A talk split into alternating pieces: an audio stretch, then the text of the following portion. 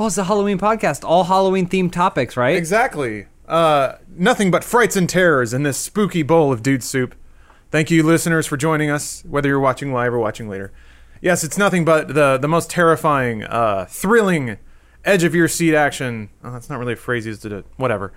Because we're going to be talking about loot boxes at long last. Um, and on my my loot box panel is uh, Treasure Queen Elise Willems. Hello. Oh, are we doing the loot box theme or are we doing the scary Halloween theme? I mean, it can be I both. kinda- okay. Ooh, you don't open that loot box because you might find some used hypodermic needles inside. Ooh. That's uh, this is gonna air after Halloween, at least. Uh, uh, Table Master Bruce Greene. What does that mean? What I don't know. You're Table ma- master. master of the tables, Like I can run the tables. Yeah, you can. In Vegas. Yes, you can. Man, have you ever seen me play craps before? No, but I want to. I'm not bad at it. I'm not Uh, bad. I you think probably I have, think yeah. You probably have. I'm not bad at it. I'm okay. And then uh, King of the Slots, James Willems. Uh, you mispronounced that word. Hey, oh, king of the sluts. There it is. Sloots. Man, dude Don't look that at me, slut. for such a short amount of time. Uh, the word sloot. There was a whole class love of that dude word, that, loved sloot. saying that. I gotta like they start- thought they had cued in on some amazing code and no one could decipher what they meant. I gotta start What? using that word. Alright. Sloot. Yeah. What is that? Slut. Yes. They just say it wrong? Yeah, Yeah. because I guess they like, felt check like out those sloots. You know what I'm saying? No. Well, wasn't- it doesn't make sense. You're still, if someone wrote it down, they'd still know what you're saying. it was yes. That's a great sign. We want free broads. Broads. we want free sloots. Uh, this podcast is brought to you by two sponsors, neither of which will uh, will give you any kind of odd messaging about the offers they uh, offer to you. I don't even know where I'm I going with think he's that. foreshadowing the yeah, loot it's, box it's not discussion. a it's a loot box thing. It's all loot oh box boy. themed. Um, so we got Blue Apron and Mack Weldon. Uh, you can discover new wines today. You can get twenty five dollars off your first wine box by going to blueapron.com slash soup wine.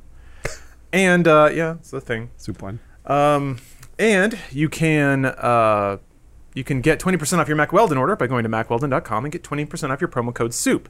Now, one second. Uh, it seems as though the mic audio is all fucked up. Yep, and it may be because it's coming through a different device. That's cool. Wait, so hold on a minute. how can you tell? Uh, people are telling me on on internet. He's He got has the- dude soup, the dude soup the hashtag, which is used center- explicitly to tell us what is wrong What with is it called? What does he call it? He Oh, the ops it- center. He call, yeah, he calls it The ops some- center. something center. The ops, like Hold on a OP. Does he though? operations center. Yeah. That's what it's called. Okay, okay. I thought he had a, a worse name than that, but I guess that's pretty bad. That's- what was that? Yeah, what was- Sorry, guys. Uh, they decided to change all the settings on me, so that's cool. I need to buy. uh, Did you ever buy your uh, Overwatch Halloween loot boxes? I don't do that. You guys do that. I don't do that. You and Adam are the ones that do that. That must explain your lame vanilla skins. That's what it is. That explains it. Um, no, I don't. Uh, the only time I did that was uh, when what was it? I think Blizzard gave us all the Oh, the uh, Chinese, New Year. stuff. Yeah, which was awesome. They didn't give us the skins; they gave us the loot boxes. Mm-hmm. um, yeah, I really like this. The skins this time around are great.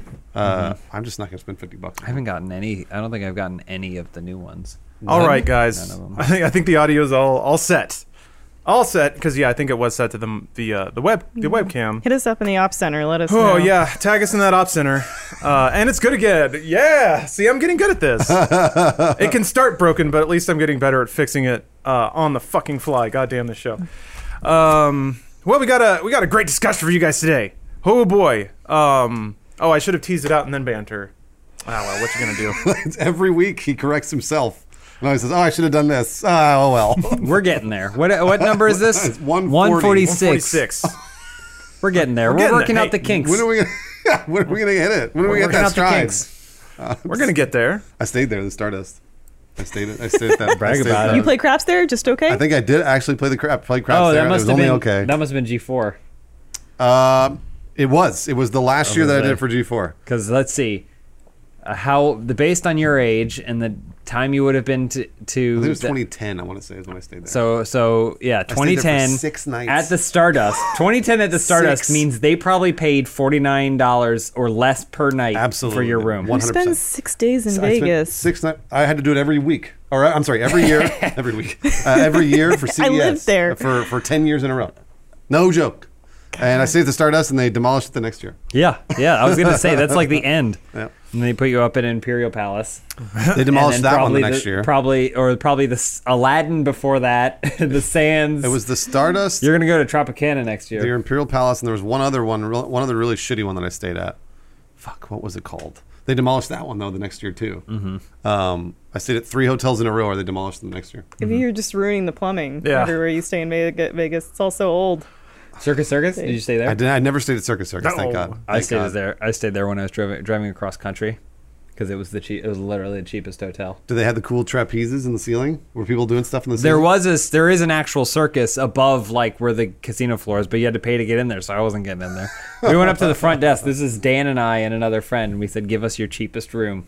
You said that to them. We say, "Give us Oh, your cheapest no. room," and it was so they had the actual hotel. Yeah. and then outside there was a parking lot Right. and then beyond the parking lot were like these like bungalow buildings and then we were the last furthest bungalow third floor which is the top floor in the farthest part of the bungalow How much was it?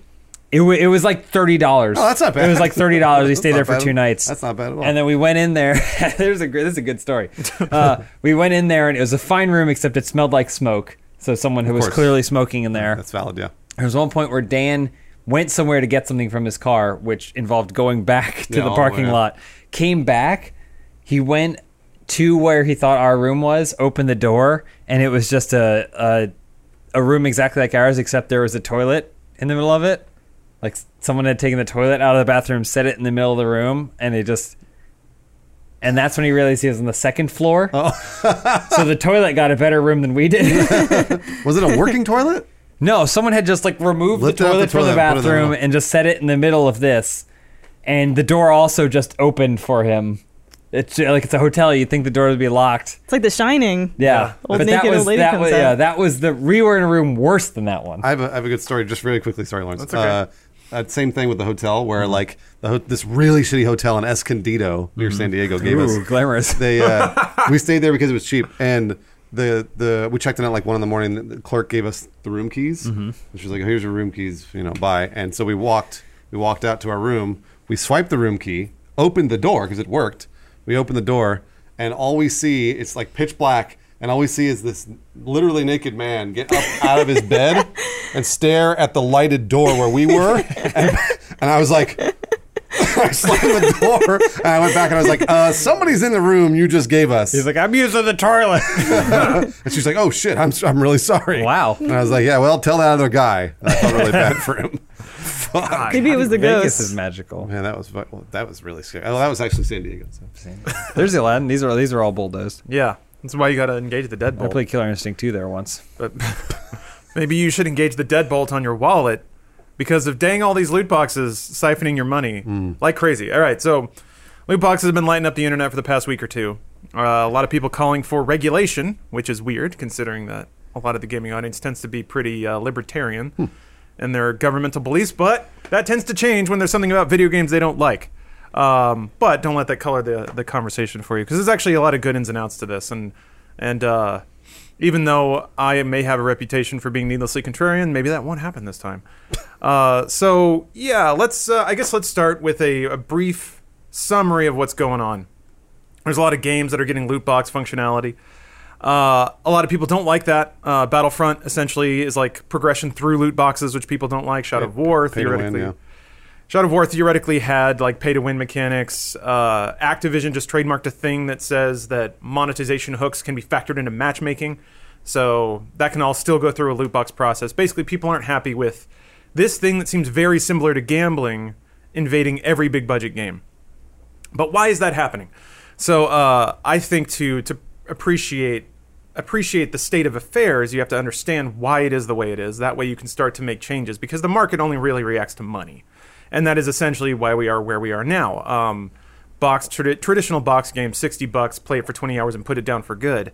Those are fading away because they don't earn the same amount of money that games that have uh, games are either games as a service, something like Overwatch, or games with recurring revenue models, World of Warcraft, even Grand Theft Auto Online.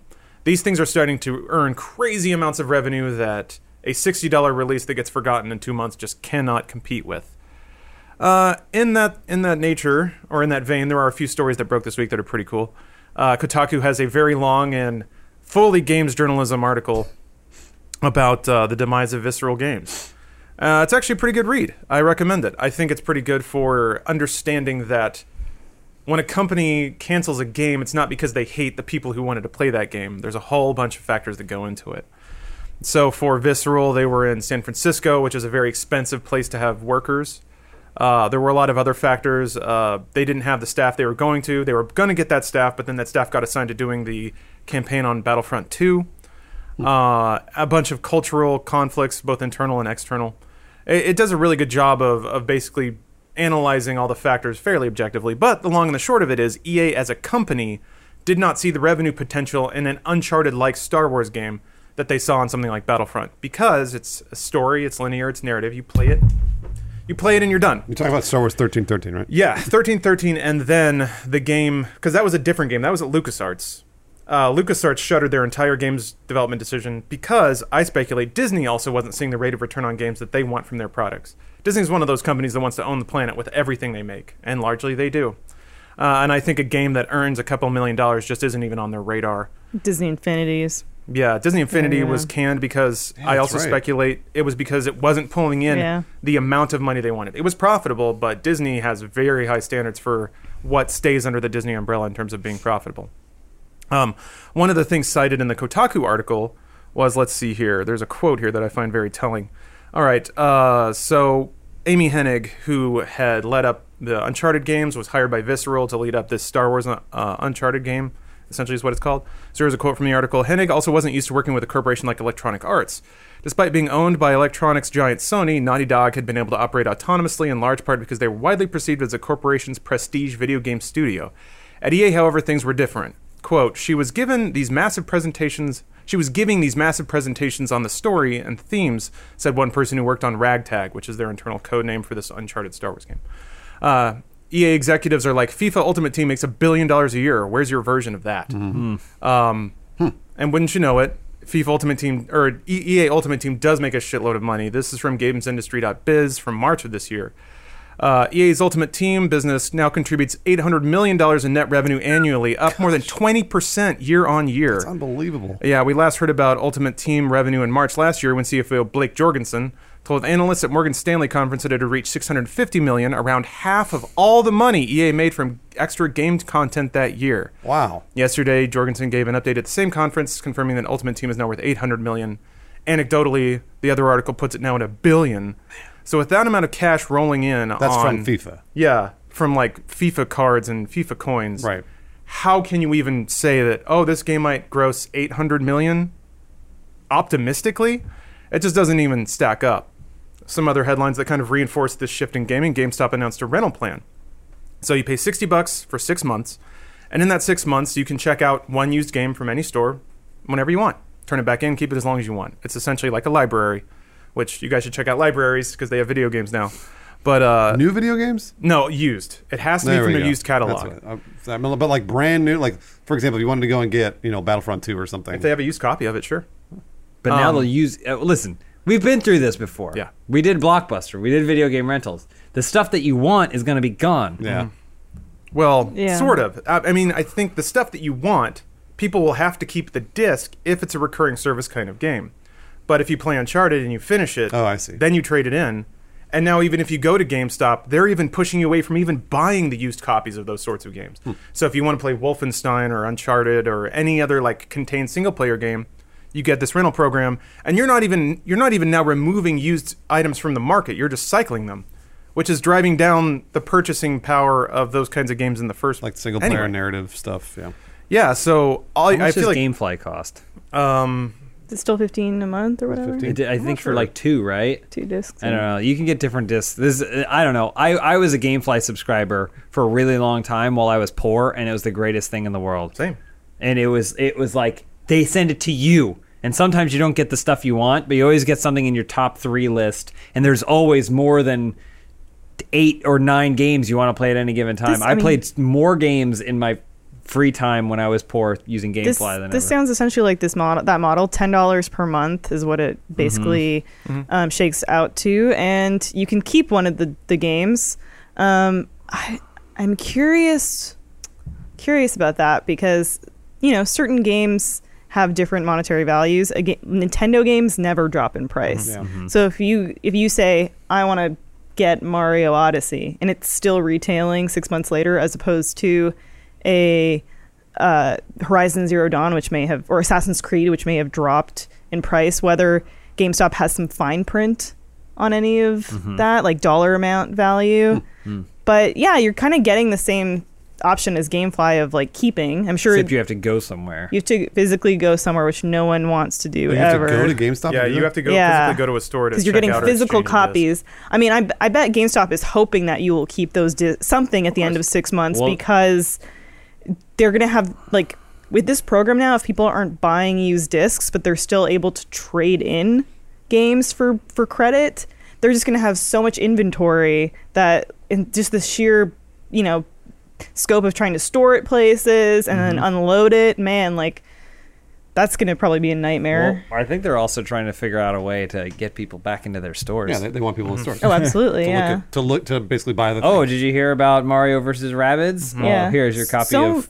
Yeah, so much of retail strategy is just getting customers into your store, Mm-hmm. um, hoping that w- that way you can add on items to you know you get them in their in your store for one thing, you can add on two additional items, whatever. So yeah, I, I could I completely agree. They're like, well, come in and then hopefully we can sell them an actual full price game Mm-hmm. in addition to this. Well, this is also a way for them to earn recurring revenue on their stock of used games. It's, it seems their strategy has shifted from let's sell off used inventory to now we'll bank used inventory. And in a Netflix way, use that to just get recurring, predictable income. It, it's crazy when you think about it because GameStop is now changing their strategy to recurring direct to consumer revenue as opposed to selling a product and getting return. Yeah, yeah. Um, everyone's going that way. That's just that's like the new way to earn money in America. And and the effect that that has on video games is, you can check out a disc of Overwatch or whatever, and you can play Overwatch if you have the disc. But those monetary hooks are still in the game for you to give money directly to Blizzard after you're giving money directly to GameStop. So it's it's all no matter what version the product gets to you, there's still a manner or a, a hook in there for you to get addicted to loot boxes and then spend fifteen thousand dollars um, which uh, brings up the next point. So this is where all this is where all big budget game design is trending because that's where the largest returns are. That's just kind of math. Now here's the problem: at what point does it become illegal or morally morally incorrect? Uh, because games make a science out of tugging on your neural biases. They actively study and tweak your reward centers to make you keep playing. Um, and there's not a whole lot of morality in that essentially it's just if we can keep people playing longer and spending more money then we do it because we're a business and that's what we do so the question is are loot boxes illegal now um, and i'll go over some statements that were offered by various organizations and regulatory committees and then we'll actually call in a real life bona fide lawyer to go over his interpretation So we're, we're asking the question: Are they illegal now in the systems they are currently being used in and people are paying for? that's correct Okay. Uh, so here's here's what, as I read it, uh, uh, here's here's how I interpreted it. Um, it seems that in most cases, most agencies don't consider it gambling because you can't win money, and you're guaranteed a prize. Those two factors seem to seem to make it not gambling. So when you buy a loot box, you're going to get something. It may just may not be what you want. What's, the definition of a prize? Um, any kind of reward for for money offered. Sure. Um, there there is a legal definition, or, and you know, one blue or whatever. I imagine the lawyer will will help you with that. But essentially, I mean, you can get all common items. At least you got something. Um, the fact that the fact that there is no state in which you can play and lose everything prevents it from being gambling. Right. And the fact that you can't exchange your rewards for cash value prevents it from being gambling. Which almost, in some cases is actually worse, in my opinion. Yeah. Well, Um, yeah. You know. Uh, so the ESRB uh, said, "quote The player is always guaranteed to receive something, even if the player doesn't want what is received. Think of it like opening a pack of collectible cards. Sometimes you'll get a brand new rare card, but other times you get a pack full of cards you already have." So that's ESRB. Uh, But you can trade those cards for money, yes. um, and you cannot do that with loot boxes. Sometimes you can. Uh, and CS:GO, That- yes, you that's can. when it gets weird. Yeah. Uh, Dirk Bosmans of PEGI, which is the rating board in, in Europe, says loot boxes are currently not considered gambling. You always get something when you purchase them, even if it's not what you hoped for. For that reason, a loot crate system does not trigger the gambling content descriptor. And then goes on to say it is not it is not up to PEGI to decide whether something is considered gambling or not. This is defined by national gambling laws. Oh. And to that point, the UK government says where items obtained in a computer game can be traded or exchanged outside the game platform, they acquire a monetary value, and where facilities for gambling with such items are offered to consumers located in Britain, a gambling commission license is required. If no, license, if no license is held, the commission uses a wide range of regulatory powers to take action. Essentially, they're saying as until that digital item goes onto a third-party website and is exchanged for money, it's not gambling, so we have no authority. So there's a lot of that. There's a lot of there's a lot of it may be close, but until it hits these specific points, it is not gambling such as we know it. Therefore, we won't we won't get involved. I don't know. What do you guys think about that? Do you think that's fair? Uh, fair of them to make that statement. Yes. Do you do you think it's do you think the system is working as intended when it comes to how loot boxes are used, how they're marketed, and the sorts of players they reach? Because I, I know a big concern here is that kids get exposed to all of these marketing hooks and all of these like practices that are designed to tug on people's mental mental desires for reward, and then that is then funneled into the loot crate system, which has the titillation of gambling, even though it doesn't satisfy the legal or dictionary definition of gambling. Which I'm gonna get I'm gonna get our, our lawyer friend on the call here in a second. So these companies are establishing a predilection for gambling in children's psyche hmm. bef- years before they're actually able to gamble. So it's yeah, there's something. But I mean, I can see that. commercial like the average children's toy commercial is exploiting. I mean, children are, are here to be exploited. Guys, Here's, kidding. I think I would say I would say we're giving too much credit to human beings. I think human beings are predisposed to this, which is why this stuff developed. I Oh, think the reason gambling is a thing in humanity that has a term is because human beings' brains are naturally programmed to think that their win likelihood of winning is better than their likelihood of losing despite all the evidence to the contrary. So I think I think gambling is just a reflection of what's going on already in our heads, and the fact that it's happening in different mediums doesn't really, to me, it doesn't really change much. Or does it? So, uh, not to interrupt, but I did. I do sorry. have some supplemental research about Absolutely. variable rate reinforcement, which is the exact uh, mental tick that loot boxes and gambling tug on in the human mind. Uh, Dr. Luke Clark, director at the Center for Gambling Research, the University of British Columbia. His name This is is Dr. Loot. Dr. Luke.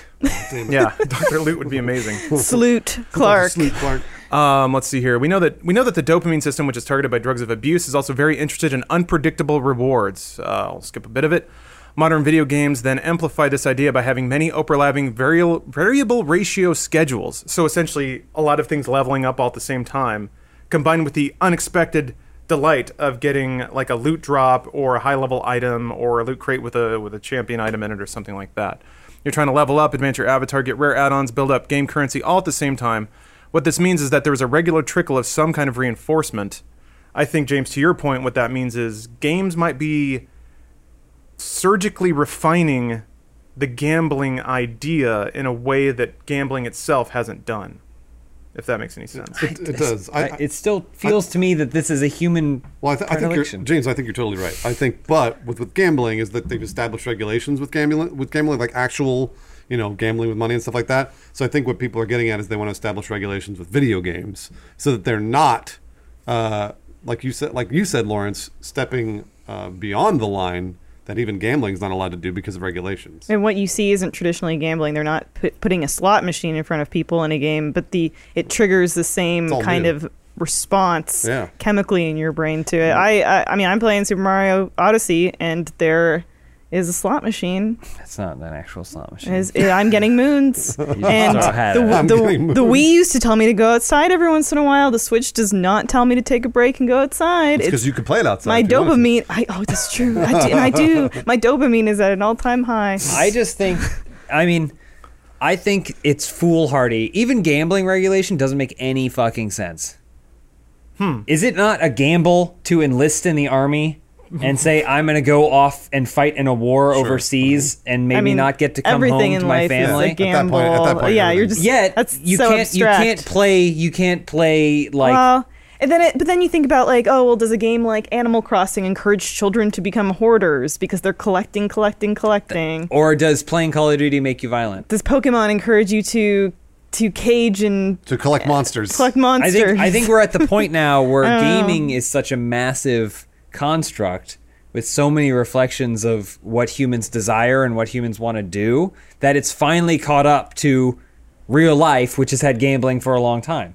Yeah. I think we've gotten to the point of complexity where gaming is a medium that just is catching up to what everyone wants. So then they would say, then regulate it. I That's don't- that's at that point. Once it's caught up, now it's like now it's time to regulate it. I don't think it's right to to exploit children by any means. I'm not condoning that in, in the jokes and the quips and et cetera that I'm saying. I don't think we thought Uh, that, at what least. is the what is the MSRB on Overwatch? A game like Overwatch. Um, That's You mean the ESRB? The ESRB. ESRB. What I said Uh, MSRB. Good question. So yeah, it, it has been suggested by uh, it is teen. It was teen. So it's been suggested by I think TotalBiscuit suggested that if it has a loot crate system, bump it to mature. No matter what, the Which fact that totally, by the way, stops people from playing games. well, I mean, but that's that's the idea, right? It's not about changing what people do. It's about making them aware so they make an educated decision.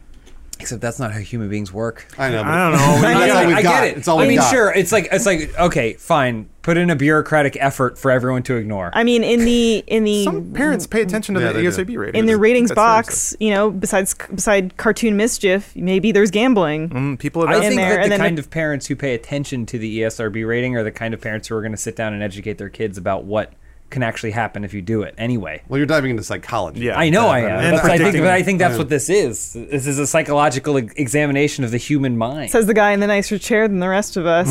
exactly. You guys come in week after week, sit here for two hours in uncomfortable chairs. I'll blow your mind. I do it on purpose Why? because I want my posture to be straight. So Yeah. it forces me to do this because of my like instead of leaning against it, which sucks.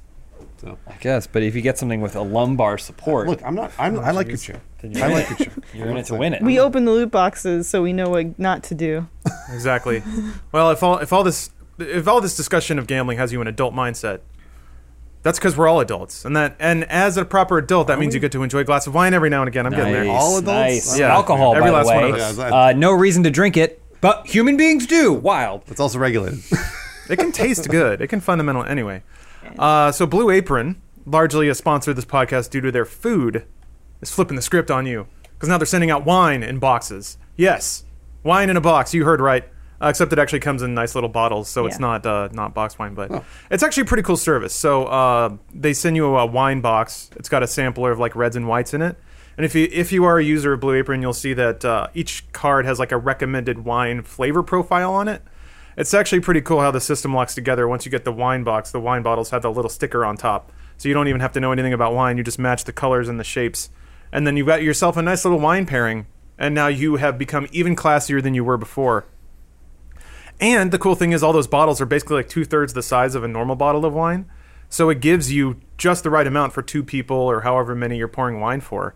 Or you can drink it yourself if you're like me and a professional professional drinker. Uh, each uh, each vintage yeah, basically, it's just a tumbler. Uh, each uh, each each shipment of wine also comes with a little placard telling you where where it was made and what goes into it and stuff like that. So if you want to learn about wine, you can do that too, or you can just drink it and have a good time. Uh, you can also get twenty five dollars off your first wine box by going to blueapron.com slash soup wine, which is my favorite combination of uh, of dictionary words right now. wine. I Yeah. read that. So $25 off your first wine box at blueapron.com slash soup wine, S-O-U-P-W-I-N-E. Thank you, Blue Apron, for the delicious wines. And if you cook Blue Apron meals, they'll often suggest a paired wine Yeah, with it. I They'll, think what Lawrence is saying. Did On the little thing, they have little items Oh. they show. Little what pairing I'm is. sorry, I was thinking about something. You were thinking about wine. no, I was thinking about how. Thinking uh, about Mario. Honestly, I was thinking about how we have a box of it We have over a box if there. you wanna show off the and we box, sh- and we Oh. should we should like open it and Yeah. have the present. I my mind drifted during it for that very reason. I'm sorry, Lawrence. I Mm-hmm. always listen to the ad reads. I'm used to, I'm except used to this people one that one time. restating the things that I say in very close proximity. I enjoy it. It's become a fun game. All right, uh, let's well let's bring on our star-studded mystery guest, Mr. Ryan Morrison, video game attorney. Uh, he called himself that, even though I love calling him that too. Uh, he's gonna set the record straight for us. Do you want to mute the video? Um, Hello. I'm not. You mean like this video? No, no, the YouTube video that was playing in the background. Hello, it, it, Ryan. was, it wasn't playing Hello. audio, Hey but I can Ryan. check. How's it going? Hey, Good. How are you? Yeah, Doing okay. do that. Oh, it reloaded. Uh, I gotta unmute this now. There we go. All right. Well, okay. So we had talked briefly before the podcast started And uh, I basically laid out all the stuff that I had turned up in my research, the ESRB, PEGI, UK government, all saying that for two very strict stipulations that loot boxes are not gambling. However, you disagree with that. That I disagree with that adamantly. Uh, disclaimer, disclaimer, disclaimer. Nothing I say is legal advice. Don't rely on it. Talk to an attorney. Blah blah blah. But not blah blah blah. For real. You are an attorney. I am an attorney, but talk to your own attorney. I'm not. He's your not our attorney. he's not our Right. Which means we can't like tell him all the horrible shit we've done. He can tell anybody. exactly. So any attorney giving a specific answer on a podcast or a show like this is usually not the world's best attorney. Uh, you can only give general advice, otherwise it's malpractice. So generally speaking, uh, the the ESRB has done so much for gaming. I have the utmost respect for them. I think they're a great organization, but I think this statement was incredibly irresponsible. Uh, gambling is three factors in most states. All 50 states have different rules. Other countries obviously have different rules. But the premise usually is uh, some form of consideration, then some form of chance, and then some form of value that I can win. So my consideration, what that means is I can put in money or items in a game or you know whatever. If we can bet beans, if they mean something to me, that's consideration. Then there has to be a chance element where I don't really. It's not my skill uh, deciding the outcome. It's pure chance. And then something of value. So it doesn't have to be money, doesn't have to be a currency. It's just it's literally value. And that definition of what has value is uh, unfortunately but truly usually left up to the judge. Uh, so that's why we commonly hear the analogy what about baseball cards? What about Magic the Gathering cards? How is that not a loot box? And it's a ridiculous analogy because judges say it is. And on, honestly, that's all that matters. Judges have said baseball cards are not gambling. When you pay $4 for a pack of baseball cards, you're not expecting to get a Mickey Mantle rookie card. You're expecting to get a pack of generic crappy baseball cards, but you enjoy them and they're going to mean something to you and there's value in that. Each card you could put a value of 25 cents on, and that return on value, even if you don't get something magical or the hologram one, it's good. You know, you got something. Now, put that with a loot box in a game. When you open up Overwatch, and I'll pick on Overwatch because they're probably the one that's least likely to be gambling, but uh, and I do a lot of work with them, so I don't mean it offensively, but just oh, you open up Overwatch and Symmetra's there in her new Halloween skin, and you say, "That's awesome! I want that skin." I'm buying that loot box to get the equivalent of a Mickey Mantle rookie card because the, the, the, st- statistical return of that is so unlikely in that loot box that you have to buy a ton before you get anything.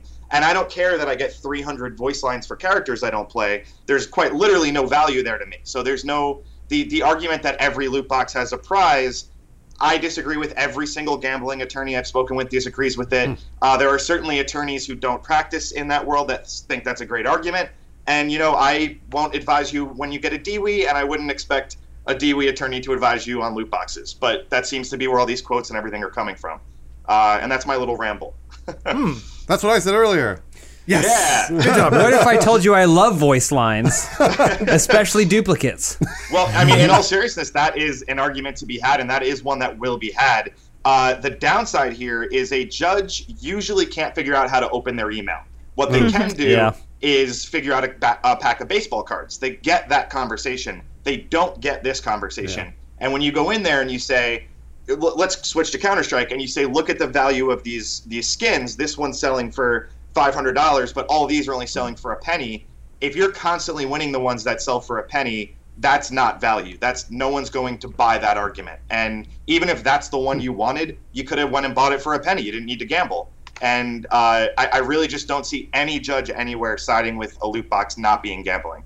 So Ryan, do you think CS:GO has more of a leg to stand on than Overwatch? Because Overwatch, No. you can't even sell the stuff. That's exactly right. So other way around. I think Counter Strike is unequivocal, uh, like without any def, uh, defense gambling. Oh. I think Overwatch is less likely to be. I use them because I still think that is gambling, but less likely to be. So Because there's Uh, an inherent value tied. Right. So the, the argument is if it's not liquid, if I can't transfer it or sell it or Got trade it, uh, it might not be gambling. But honestly, the way a court's going to look at it with Overwatch is you can sell your account, you can trade your account, and even though that's against the terms of service rules, it's still technically a liquid asset, and they are sold. So the fact that it exists uh, makes it still possibly gambling. Now you switch over to Valve. Valve is basically helping you sell this stuff. They have a marketplace set up. They look the other way very intentionally at third place market systems too. Yeah. Uh, you know, they know that stuff's going going on. And uh, we've only seen them take any action, and it was against gambling, straight up gambling, uh, after the Washington State Gambling Commission came down on them. Valve is not a foot forward kind of company in terms of fixing these things, and I don't think that's going to change. I do think uh, they're not going to be the ones hit either. I think it's going to be some tier two company, some some one of my clients probably a mid tier studio who doesn't take this stuff seriously. They rely on the awful statement from the ESRB, and again, I respect them, but God, I hope they retract that. And uh, and I think that with those two things together, the mindset is, well, Valve does this, so I can do it. That's the dumbest mindset possible because the the uh, the reality is they're not going to go after Valve. Valve's lawyers are way better than yours. Valve lawyers can they can afford to pay those lawyers forever. You can't. And the the tier two company that's a big enough target to to make an example of, but a little enough guy to not fight hard. That's who they're going to go after. And they're gonna, you've seen it with uh, uh, COPPA, the Children's Online Privacy Protection Act. Go look at who's been fined there. It's not you know Disney. It's it's uh, who is doing plenty of stuff wrong online. It's companies like uh, you know selling a lot in the App Store, but not the top ten apps, and that's who gets hit. They're building up case law. They're building up precedent, and then they'll go after Valve. Then they'll go after Activision. But for now, it's uh, it's the indie developers that are going to get hit with a hammer. And if they're relying on statements like are being put out there, you know, the ESRB is not going to pay your legal fees when you get sued. I, I don't really understand why that statement was released at all. And uh, I, I just want to make it clear that I couldn't disagree more. Do you think the ESR? The, uh, you, you may have no idea, uh, but do you think the ESRB makes a statement like that just because they don't want to have to put in the bureaucratic legwork to outline what is and isn't okay? Uh, so it's not really their job to do. So the ESRB is is the only reason the game industry is not ruined right now. So I really can't say how much I respect them. Uh, and for those who don't know, the ESRB is not a government agency. It's not like an actual anything. It's a group of gamers who basically said, "We're going to police ourselves so that you guys don't come in here." Because every time the government comes in, as I said, the people legislating all our laws don't understand technology. I mean, look who's president. He, he can't figure this stuff out. You know, and, and in in the reality of that is if we're not policing ourselves, someone else is going to, and it's going to be bad law. So here, I guess this was the idea of let's let's all as an industry come together and agree this is not gambling. But that isn't how this works, and that's not normally how the ESRB works. Their their job is to police us and to to talk about what's right and wrong here. And this seemed like such a cop out response when. Uh, it, it, and not even that, it's just a wrong. Like it's not even that I disagree. It is I'm t- I, without giving specific legal advice. I'm telling you my legal analysis is this is wrong. Like not not difference of opinion, wrong. How many years away do you think it is then if uh, they- start bringing down mid-tier studios and eventually go after the big ones? How many years away do you think that is? So very soon. Uh, the, the I've talked to three states gambling commissions. I've talked to many attorney generals uh, about the Trevor Martin uh, pro syndicate stuff, the Yep. CS:GO uh, Lotto, because everyone wants that stuff to happen immediately. That's not how the legal system works. Uh, there are still states contemplating criminal charges there. There's still gambling commissions that are going to come and talk about this stuff a lot more seriously. And once that happens, it opens the floodgates for all of these politicians to say, look at what they're doing to our kids. I mean, these loot boxes are, without argument, statistically creating children gamblers who are addicted to gambling on these loot boxes. And the the other websites like CS:GO, Shuffle, Lotto, Wild, whatever, that only makes it worse. But the step one is the, the loot boxes that these companies are putting out. And once it becomes an election issue, when the next senators have to, who are up for election have to say, "Hey kids, we're going to make sure that," or "Hey parents, we're going to protect your kids," uh, that's when this is going to explode, and you're going to see ev- all 50 states come out about it. And uh, I really think that's way sooner than later. Yeah, I was gonna I was gonna ask. So let's say that you're you're a game player who's mad about Battlefront 2. You're mad about loot boxes prol- proliferating high budget game dev. What do you do? What steps can you take? Uh, it sounds like one of the most powerful is wait for a senator to run on that platform and vote for that person.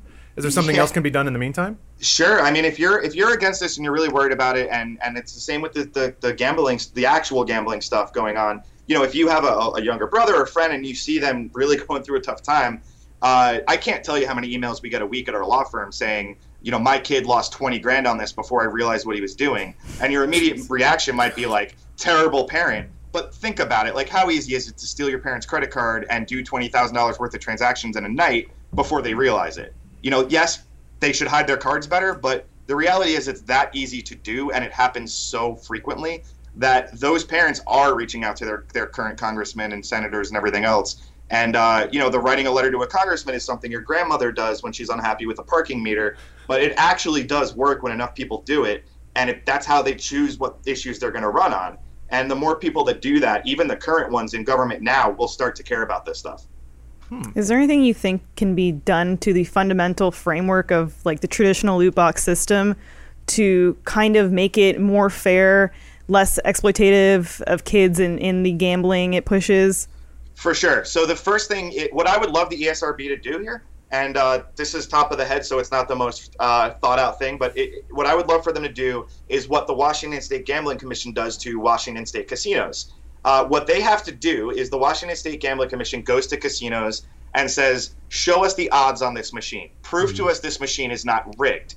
And I don't need to know the odds on that machine, but the commission checks and make sure it's legit. If the ESRB wants to go to Activision and Valve and everything else and say, show us the odds on that Symmetra skin, let's come up with a value where that is an acceptable, you know, floor. Uh, and if you fall under that floor, we're going to consider your loot boxes rigged and you're not allowed to sell them anymore. I think that is such a great way to police ourselves that we should do and heavily consider as an industry.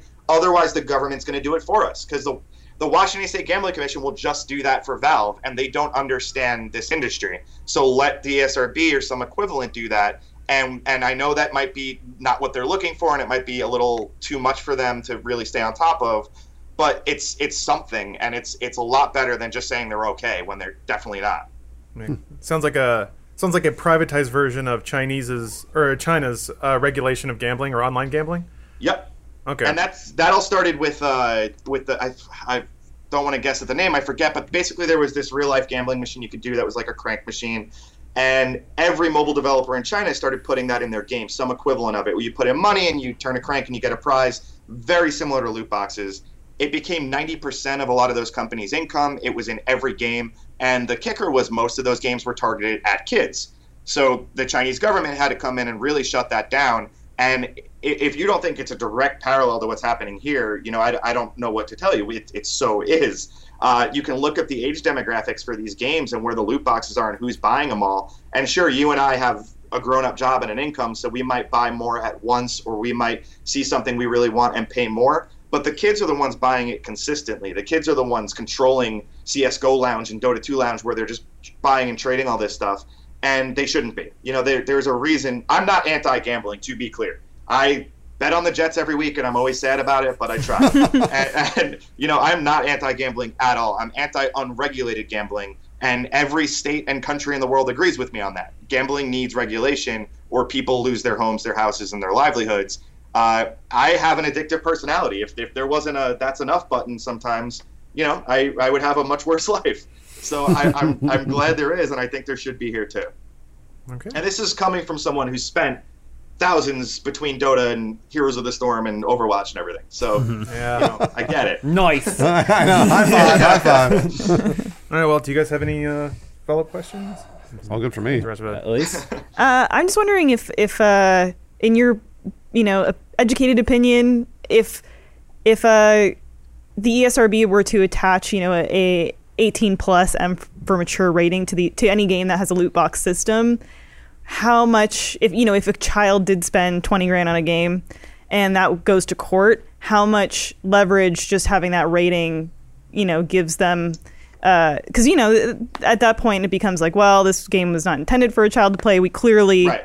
you know explicitly said that And keep in mind, those rating systems mean nothing. It's Abs- the absolutely. ESRB's rating systems, Yeah. but they mean a lot when you get to court. Sure. Uh, and that's because we're proving we are trying to regulate ourselves. We're proving there's some kind of barrier to entry there. And I would love to see that alone. I mean, it's it's. Do I think that that's overkill in some scenarios? Probably, but it's it's also the truth of if you're going to let a 13 year old buy something, it's you need to regulate that, and it's it's just uh, that's the truth of it. And I know that that's not always the most popular opinion, but it's and it's not even necessarily my opinion. It's just the legal reality, and we're we're just getting away with it right now as an industry. That's what everyone doesn't get. This is not an argument. We're just getting away with it right now. And the second our our politicians and legislators and any kind of executive branch members realize this, you know, we're screwed a- as a whole industry. It's it's going to come down real hard when it comes down. They just don't get it yet, but they will. Oh well, and as the people that age into those positions know the actually know the gaming industry, th- then I think there's like a fundamental change happening You're, there. you're going to see uh, a, a wave in about five to ten years of people who are, are going to be a mix of the pure-hearted and the rats with an interest to get ahead come in and point out all these things this industry does which is illegal which there are many we could you know we do i, I host a podcast every week about things that we get away with basically and uh, you know it, it, once that happens you're going to see legislators come in and say everyone look I, we've been doing this for 10 years and i'm going to fix it and that's how their platforms and their uh, campaigns are going to run Interesting. Um, I guess I guess one final question: Looking at the next five to ten years, given that Activision and EA seem to be doubling down hard on this manner of revenue, essentially they're they're pointing at it to be their next big pillar of revenue. Do you think that those companies will see some disruptions in revenue flow? So they build these giant tentpole franchises that are meant to run for years and get tens of thousands of dollars off loot crates. So say Battlefront Two, three years from now, it's found that loot boxes are gambling. What effect would that have on existing platforms that already use those revenue hooks?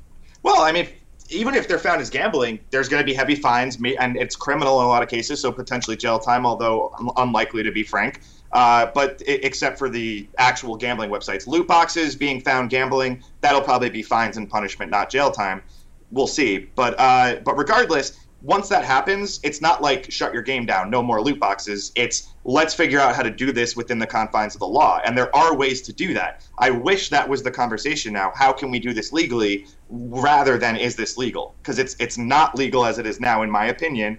And I, I think that there are certainly ways to make it legal and to do it legal. And one of the ways I said would be make sure the value is a return on the consideration. It's not enough you get four items in every loot box. It's only enough if those have uh, enough value where it was worth the original gamble. And here it's it's just not. Okay.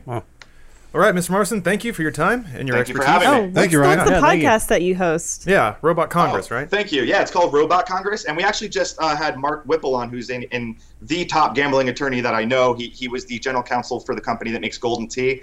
Uh, he was on last week, so yeah, if you Google Robot Congress, we talked about this for a full hour and went through everything. Cool. Wonderful. Thank Oh, you guys. Yeah, thank you for your time. Thank you. Bye. Thank you. All right. Wow. You have Super folks. educational. Yeah, right? I like that a lot. Finally, we have some, some defense. I, uh, I, so we can keep him on retainer. We'll need it. I was like, here's a dollar. All right, so I murdered a woman. She's, she's buried in the backyard. Well, now we're implicated. Damn. Uh, but, well, uh, one one thing you won't be gambling, gambling your money with is an order from Mack Weldon. Sorry, I got to drop in real quick because we're running low on time. Uh, Mack Weldon promises you it'll be the most comfortable underwear, socks, shirts, undershirts, hoodies, and sweatpants you'll ever wear. As got someone who, yeah, I got my own. Yeah, I I'm stock on. up every day on them, and uh, it's delightful. But hey, don't take my word for it. I told you it wasn't a gamble. They want you to be comfortable, and if you don't like your first pair, you can keep it, and they'll still refund you, no questions asked. Try that with Overwatch. You don't like your loot box? Too bad. I wish I could get a refund. Yeah, nope, you don't get to have it. And not only do they look good, they perform well too. It's good for going out. It's good for working out. It's a good all-around shirt. It's good to stock out your wardrobe with something uh, just a cut above, cut above thrift store because I was I was in that for about a decade. Felt good to felt good to punch it up a little.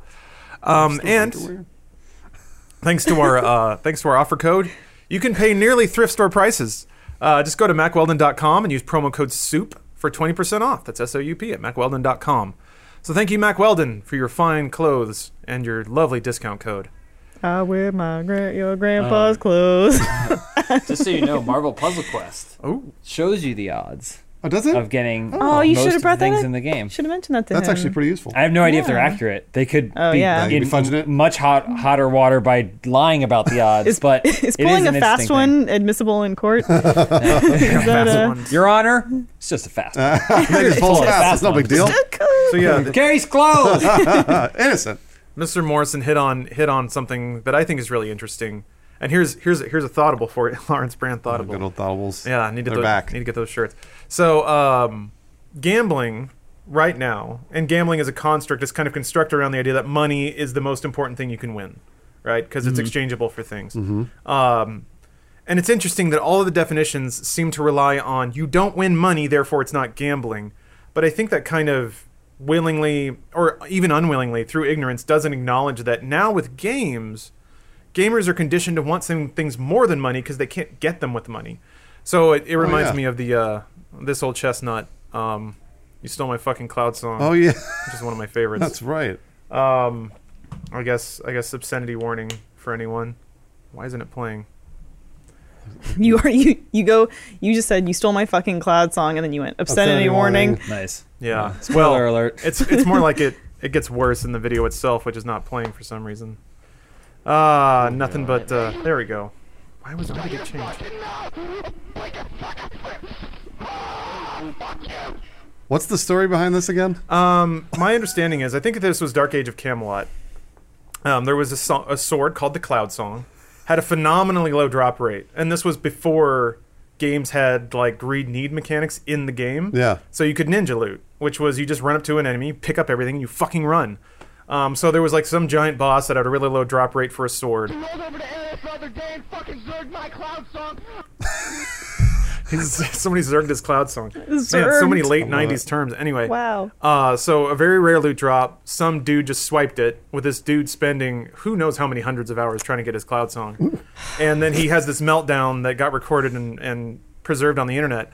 Point is, like, There's a remix of this somewhere. Right? Yeah, there- oh, there oh, is, okay, okay, Absolutely. absolutely. for this gentleman, uh, the cloud song was worth more than money. Um, and For this connoisseur.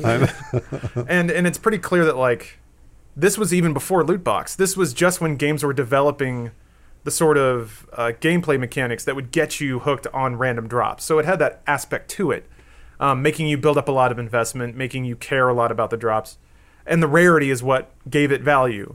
Um, so I think that a lot of a lot of these, like it's all the baseball card analogy, but baseball card analogy needs to also factor in that when you go to the playground and you have a foil Mickey Mantle or whatever, that has value aside from just the value of the card. Uh, if you're playing a video game and you have awesome gear, that has value aside from just the hours spent to get it or the rough monetary equivalent.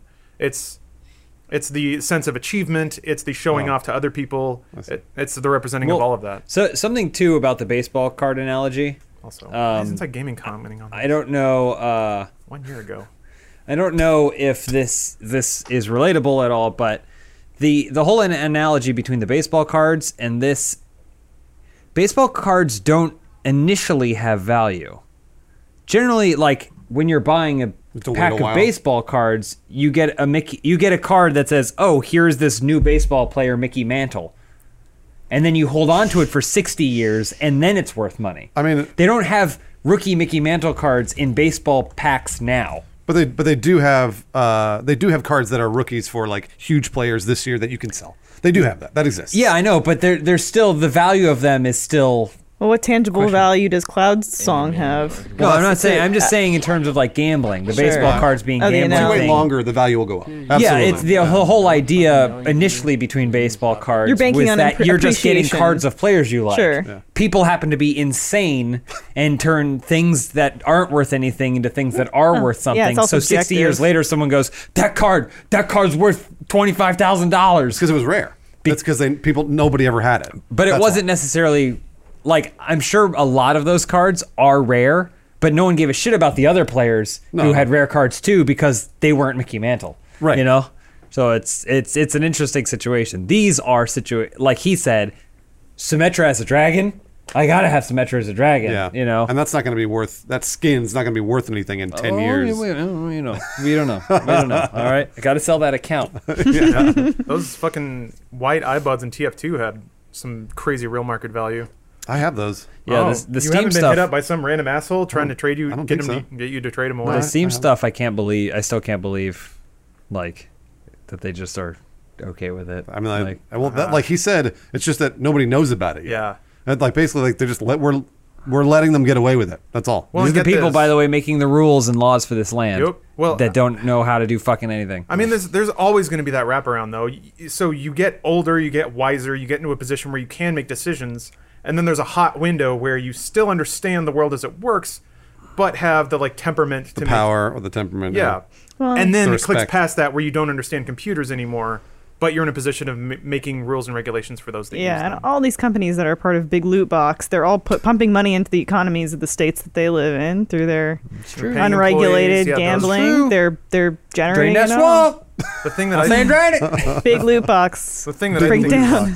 I mean, uh, I think he alluded to it, but yeah, I'm really curious if slash when these fines get metered out.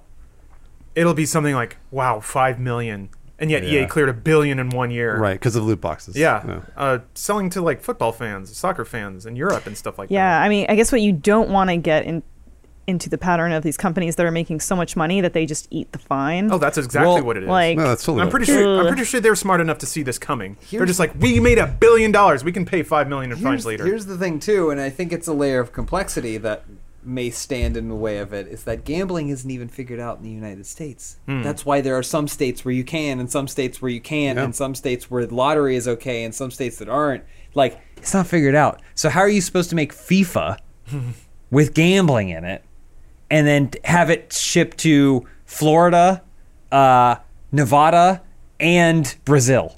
Well, this is why publishing's hard. I, I, I'm just saying, but like, like I, I'm curious to see how it's all going to drop out. Publishers- That's, that's I'm saying the fines may be five hmm. five million. Oh, I see. But if there's All if the they can't do it, then they're like, how are we supposed to sell this game anymore? We can't hmm. sell this game anymore. Well, they they figure that stuff out. They, like pu- publishers do more than cancel games that look cool. They also they're also the ones responsible for making sure that games hit the legal and financial requirements for all this all the territories they're launched in.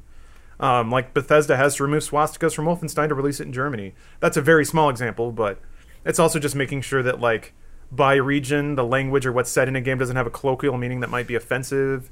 All that kind of stuff, and I'm sure understanding gambling laws state by state and country by country will be a part of that now.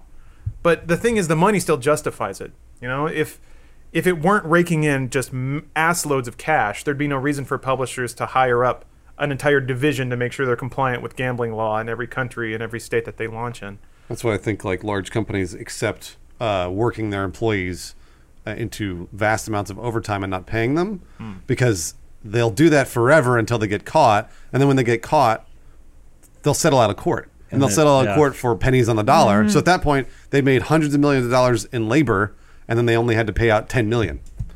Yeah. God damn corporations! all these like- class action lawsuits that ultimately amount to nothing Yeah, because it the time out. and the It's so easy to be rich if you have no morals. It really is. Man, Put right? that on my is. gravestone. why aren't you rich? I was say put that on my grave. I got him. I got him. You married me. And you're so poor. you poor. you poor. I'm poor. You poor. Man, they got to lower that credit limit though. Those parents. Yeah, really. Twenty thousand dollars. What do you need twenty thousand dollar limit on a credit bank card gives for? it Buy a to new kid.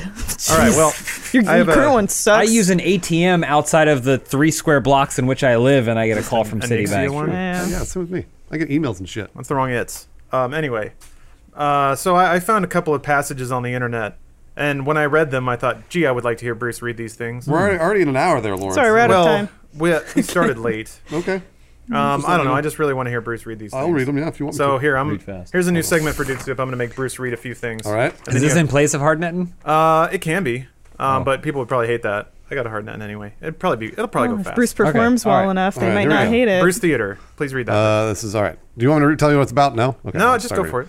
According to the listing, the Mega XL bundle features all the games from Kingdom Hearts HD 1.5 Remix, open parenthesis, Kingdom Hearts Final Mix, Kingdom Hearts Rechain of Memories, Kingdom Hearts 358 over two days, close parentheses, Kingdom Hearts HD 2.5 Remix, open parentheses, Kingdom Hearts 2 Final Mix, Kingdom Hearts Birth by Sleep Final Mix, Kingdom Hearts Re colon coded. How do you say that? Recoded. Recoded, just recoded.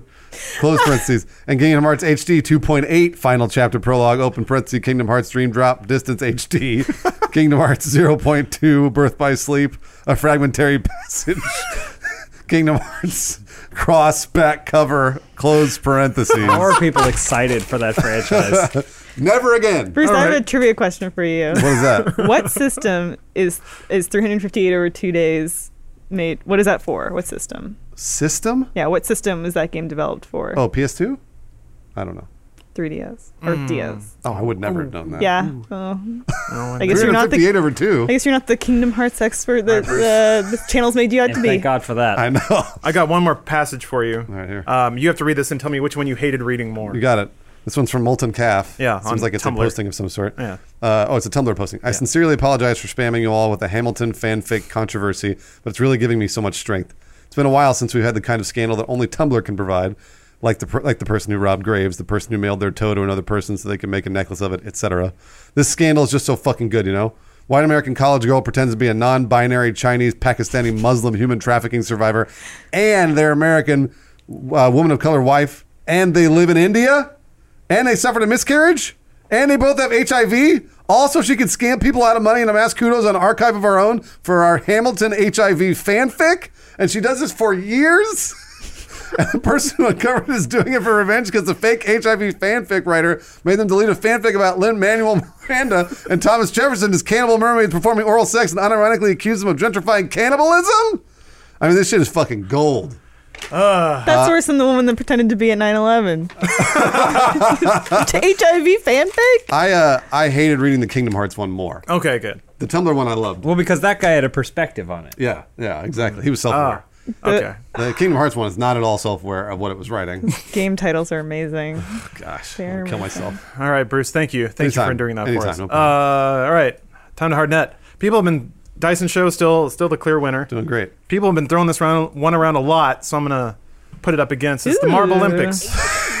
so That's cool. Marbles coming down. 311,000 They go. yeah, Oh, Mar- the Marvel audience. the Marble Olympics. Yeah, there's a Marble audience. There's there's marbles from every He's gonna corner do the the long jump. This is Oh, the high jump. That's the high jump. Maxes out. This is Wait, hold on. Marbles are pretty predictable, though. Are they? Momo Momo. Maybe you need a, a competitive Oh! event to, to, to say. So this is one of many uh, many features in the Marble Olympics. Oh, you can't hit the bar. That's illegal. Over this time, But it's all extremely serious, so they have a commentator. At any given height. Who cleared 36.5 easy as can be. So, and 37. do they post regular content, 37.5. Lawrence? Yes. Oh, you can't hit that bar. So they're they they just I think they just wrapped Hey, up the Marble Olympics 2017 um, What with many events? different events. Uh, so let's see here. They got the underwater event, archery, steeplechase, high Swimming. jump, block pushing, relay run, hurdles, five meter sprint, fidget spinner, hmm. long jump, uh, the opening ceremonies, qualifications. Uh, let's see here. Halloween Sand race marble race. 2017. Halloween marble race. Yeah. Halloween Oh, okay. marble race. With LED golf balls. Whoa! So yeah, there's there's just a lot of a lot of very professional, professionally produced, austere, respectable events involving balls Wait, that roll. do you choose your ball and then bet on it? Is this I guess gambling? you could. Hey, if you wanted to. Mm, This is right. This isn't regulated, Lawrence. we learned a lot today. It's just in the street. No, it's just a down a curb, a gutter. I love this. Shut up! We're trying to sleep. Back and forth, nudging each other. Jack-o'-lantern Oh, the blue, blue's taking it, or whatever the name is. I've seen like Savage gifs. Have you ever seen It's a real gifs of this before? Jack-o'-lantern into the Like gifs of balls racing each other, and it's like the most compelling thing in the world. You can see that dude. There's like the yellow, like the last place. There's some gif on the internet of like balls rolling down a hill, but it's the most compelling thing in the world because it's exactly like this. There's like a blue Ooh, ahead the oh, whole oh. time, and at the Oh, very oh, end, no! last place passes them. Pink overtakes But look, blue. reds, reds come following in the back, and there's green. Now has his sights set on the bottom of this Listen course. to the music. Uh-oh, Oh, no, no, uh-oh. oh, just barely missed the obstacle. else going to enter? Yeah, this is very spooky music. So these are golf balls, not But right there you see back behind Jack o' lantern Yeah, still they're in lit golf second. balls. Watch oh! out Oh, for skeleton! skeleton! Skeleton. Oh! Wow. Wow. the announcer. Oh, look out for the skeleton. Despite hmm. our warnings not Purple's to do really, so. really He's on killing pace it. to break the world record, which is zero because no one's done this before. Too busy getting laid. Third, trying to catch up to Jack. I don't know. This this dude, uh, or rather, the sees the speed the fine minds in like he's flipped the in charge of the over. Marble Olympics. comes. No, yellow. inside We're getting quite a the falling Yellow yellow. comes out of nowhere. defend into the lead. Action, I check love the action cams. cam. cameras. Is going to win the race. Ghoster will Wow. Jack Look out for that leaf. You see, no, the, the leaves were what stop it all. It's just a pile of leaves. Amazing. Yes, he has. Wow. So I just yes. like the idea of him going, but how will I stop them? Oh, leaves. Just brush some dirt in there. There's a there's a rally race, sand race here. I know who I'm voting Oh, is for. this the one? How old is this one? This Sorry, one I may Joe. have seen. Like a week ago. Oh, okay. Uh, August August 19th. Sorry. There, I I've seen some of these before. Yeah, maybe this is the channel. This might. Be, I mean, it is. It, it is making the rounds a lot. A lot of people have suggested it. Uh, so I don't. I don't know to what degree um, being hip, cool, and, and unnoticed matters to your evaluation of what is netting hard. Where does he live that has so many slight in- declines? That's what I was thinking. I was thinking that same thing. I love the- the piping in of the audience cheers. Uh-oh, Silver. The blue one's drafting though. Oh, he's making his move.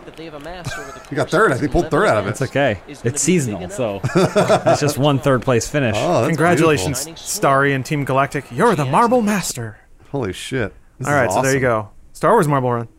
Uh, let's see here. That's a lot of views, millions of views here. Yeah. Oh, wow. Yeah, ready He's to got a bigger It's a big channel than us. It's a big deal. Fuck, the Marble Olympics are super popular. They're way more popular than we are. You think we could get them on? Oh, maybe. We should call them Marble Olympics. We could be announcers. There's one of these that I've seen that is just amazing. It's There's- the it's the marble equivalent of that video of the iguana trying to run from the snakes. Oh, yeah, yeah. Oh, yeah. oh man, Iguana's running is great. Uh, all right, so let's let's put it up to a vote, you guys. Can, well, real quick, can we Marble watch the latest Dyson show? Or at Oh, least sure. the Yeah, first no, joke of or two. Of course, sure, yeah, absolutely. Absolutely. If I laugh at Eight it, years I, ago. I gotta give him the vote. Dyson Show! Hey, folks. Such energy. They asked me why I'm always cleaning my gutters. I said because my wife thinks my mind is up there. She's always saying, Your mind is in the gutter. All right, I'll go look. He's not actually gonna look. That's why he does that thing at the end. Every time. Every So- time. And then he explains the joke and then explains it again. So charming. Well, it's, yeah, it's, Look at that. There's a joke there about his mind being in the gutter. Oh, I know. but he didn't make it. He's, wife well, he did. said, told you what it was. All right, guys. Uh, James J- Dyson Show Marble Runs. I'm ready- Normally, I don't like to vote for something with such a massive following, one that dwarfs our own, for fear that we may someday be a candidate on Hardnetting. Um, but I'm going to have to go to the Marble? Olympics. Wow. It's too comprehensive and well done Okay. uh, to not deserve the recognition. All right. so- Um, Bruce, what do you think? I'm going with Marble Olympics as All well. right, wow. Uh, Dyson Show has never been funny. I do like him, but he's never been funny, and I apologize to Mr. Dyson. All right. nice. You're the best judge in the world. Uh, Elise, how about you? Uh, an open and warm invitation still stands for Mr. Dyson. Should he uh, be? I would love in him the, to come by the show. He, I, would love it. believe he lives in California. If he's in the I Los love it. Angeles area, We- he's welcome anytime. Um, Oh, the dad I put it on the jokes book? bookshelf. Um, that being said, uh, the competitive spirit uh, of the Marble Olympics Hmm. won me over uh, in spades. The production value, It's great. It's really the, great. the care and the meticulous nature of their setup. Uh, I'm gonna have to vote for Marble Olympics. Okay, They made little fan signs for the audience marbles. Yeah, Yeah, that's did. great. All right. Well, Marble Olympics takes it. You thought Dyson Show couldn't be beat. Uh, one, But, f- uh, maybe one final joke from Joe James. Just one, one for Send the him road. off. We'll send him off. oh, sorry. Yeah, my bad. Read it. I just gagged in my mouth. Can you imagine if Superman and Clark Kent got married to different women? That would be super. Man. No, it's just that's the end of the joke. All right. Joe has a beautiful spirit. He does. I would agree. It's very positive. I just found out hmm. don't hitchhike in the carpal tunnel. Cause your Good thumb. thumb, I think. I think Yeah. is what I was gonna ah. say. I love it. All right. Well, uh, it's, it's time for for RT Corporate, the RT Corporate portion of the podcast where we talk about new merch. They can't hold us. Wait a minute, they own us. We're actually employees of the company. Oh, we're corporate too. No, it's okay. It's about inventing an antagonist that makes you appear more likable in the eyes of the audience. You Nice. see. Uh, we got some joggers. I love these. They're These really are cool. actually really fucking They're comfortable. very, very cool. Uh, so thanks RT Corporate uh, for the. The oh, we mean fuck you. I saw you do that. Send I us knew that more was gonna joggers. yeah, happen. that was totally gonna happen. So uh, uh, let's see here, 40 44.95 US dollars on uh, store.rooster.com. They're great. Um, actually, if you want to get to our collection, just all of our stuff, it's bit.ly slash FH merch. Uh, a couple of other announcements. Mothers Be Aware shirt.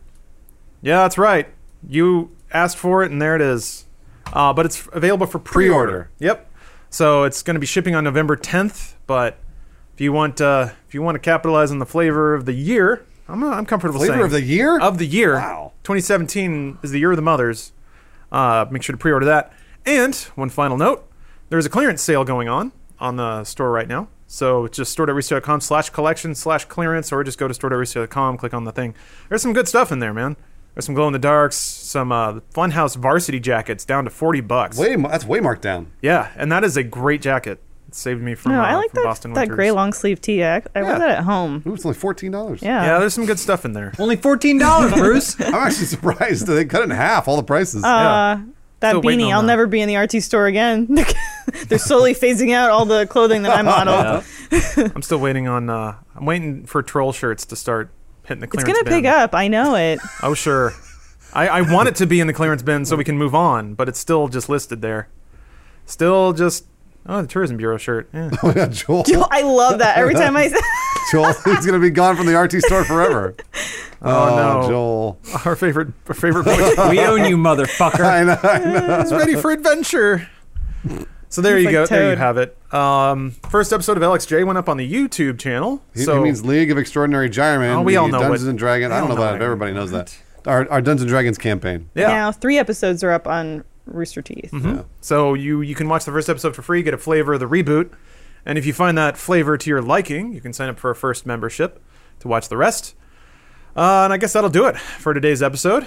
Thank you guys for watching. Hopefully, we all learned a little bit about loot boxes. Maybe, hopefully, dispelled some of the anger that at this point it kind of sounds like it's just a waiting game. Yeah.